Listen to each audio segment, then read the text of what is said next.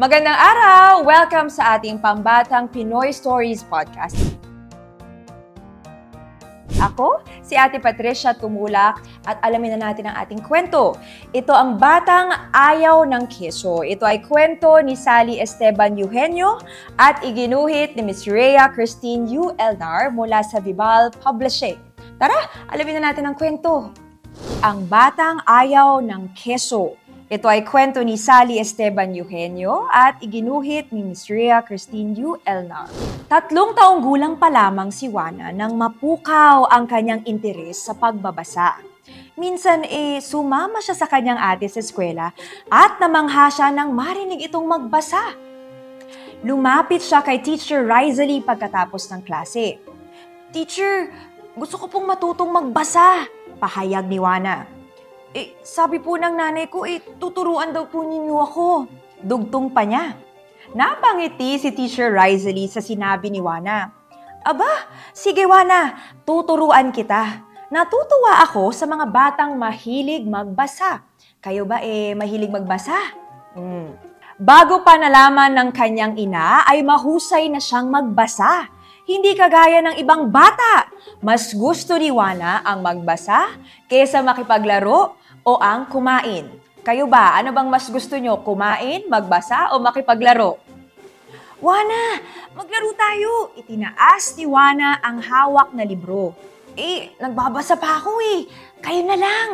Noong panahong iyon, ang pagbabasa at pag-aaral ay mahigpit na ipinagbabawal sa mga kababaihan. Bakit kaya? Madalas siyang nagtatago sa kapilya ng kanilang asyenda upang magbasa ng maraming libro mula sa silid-aklatan ng kanyang lolo na si Pedro Ramirez. Halos natapos na niyang basahin ang lahat ng aklat na naroon. Aba, ilan na kaya mga nabasa niyang aklat dito? Dahil likas ang kanyang katalinuhan, tatlong taong gulang pa lang si Juana ay eh mabilis na siyang magbasa at magsulat sa Latin at sa Nahuatl, ito ang wika ng mga Aztec na ginagamit sa Central Mexico. Wow, 3 years old pa lang ha? Napakahusay na. Limang taong gulang naman siya nang matuto ng matematika. Dahil dito ay tinawag siya ng kanyang ina bilang the gifted child. Pitong taong gulang si Juana nang makiusap siya sa kanyang ina. Ina, gusto kong mag-aral sa Universidad ng Mexico.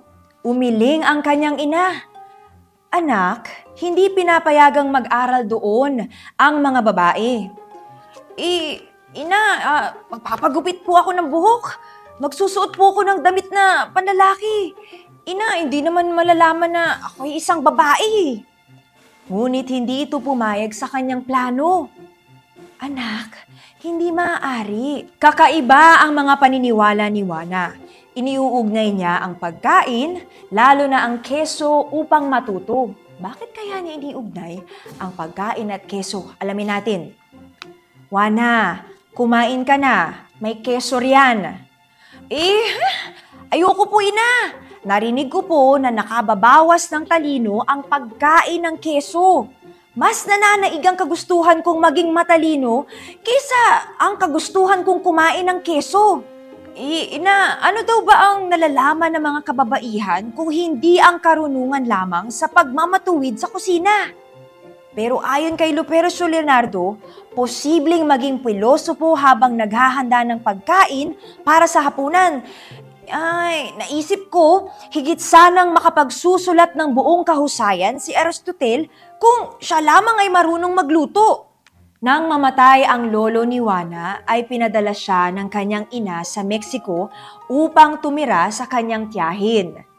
Dito siya higit na natuto sa literatura, agham, matematika, filosofiya, teolohiya, at ng iba't ibang wika Ilang taon ng batang ito? Paano siya nagka-interes na basahin ang tungkol kina Plato, Aristophanes at Erasmus? Tunay na kamangha-mangha si Juana. Sa gulang na walong taon ay isinulat niya ang kanyang unang tula tungkol sa Eucharist. Ang nilalaman ng iba niyang sulatin ay tungkol sa kalayaan at karapatan ng mga kababaihan sa edukasyon. Nag-aral din si Juana ng lohikang Griego noong siya ay labindalawang taong gulang at nakapagtuturo na rin siya ng Latin. Aba, napakahusay ni Juana. Taong 1668 nang pumasok si Sor Juana sa kumbento ni Santa Pola. Hitik sa matatalinong aklat ang naturang kumbento na may mahigit sa apat na libong sulatin ng mga eskolar. Nangolekta siya ng mga siyentipiko at instrumentong musikal at nakihalubilo sa mga matatalinong tao. Dahil dito ay nagkaroon ng interes si Viceroy Marquis de Mancera na subukin ang katalinuhan ni Sor Juana. Alamin ka natin kung paano kung gaano ito katalino? Ngayon, ngayon natin mapapatunayan kung ang batang ito ay tunay na matalino. Naku, na-excite na ako. Alamin na natin kung gaano nga ba siya katalino. Ito na. Inimbitahan ni Viceroy Marquis de Mancera ang mga dalubhasa sa teolohiya, mga mambabatas, mga intelektual, at mga iskolar sa isang paghaharap-harap. Sinagot ni Sor Juana ang bawat tanong ng may buong talino at tapang. Namangha ang lahat. Wow! Dahil sa pinakita niyang talas ng pag-iisip. Ha? Isa siyang henyo! Kamangha-mangha ang katalinuhan ng batang ito! Palakpakan lahat. Sa gulang na dalawampu at isa, naging isang ganap na madre si Sor Juana Inez de la Cruz. Isinulat niya ang pinakamahalaga at pinakamahaba niyang tula na may 975 taludtod, na may siyam na raang 75 taludtod, ang First Dream. Ang tula ay tungkol sa isang natutulog na katawan habang naglalakbay ang kaluluwa nito upang marating ang ituktok ng karunungan. Siya, si Sor Juana Inés de la Cruz. Inilaan niya ang kanyang buhay sa pagbabasa, pagsusulat, pagtuturo at pakikipaglaban para sa karapatan ng mga kababaihan. Sinikap niyang maging matalino at ibahagi ang talino na ito tungo sa kalayaan. Nakamit ni Sor Juana ang kanyang pangarap dahil sa labis na pagmamahal sa mga aklat. Ito ang naging tuntungan niya para sa katuparan ng lahat ng nais niyang marating sa buhay.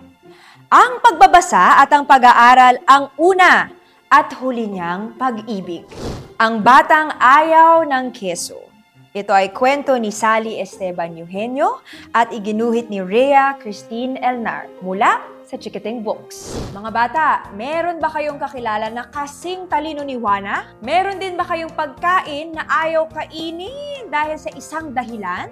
Maraming salamat sa lahat ng nakinig sa Pambatang Pinoy Stories Podcast. Sana nagustuhan nyo ang kwento na ang batang ayaw ng keso. At ako uli, si Ate Patricia Tumulak. Hanggang sa muli, paalam!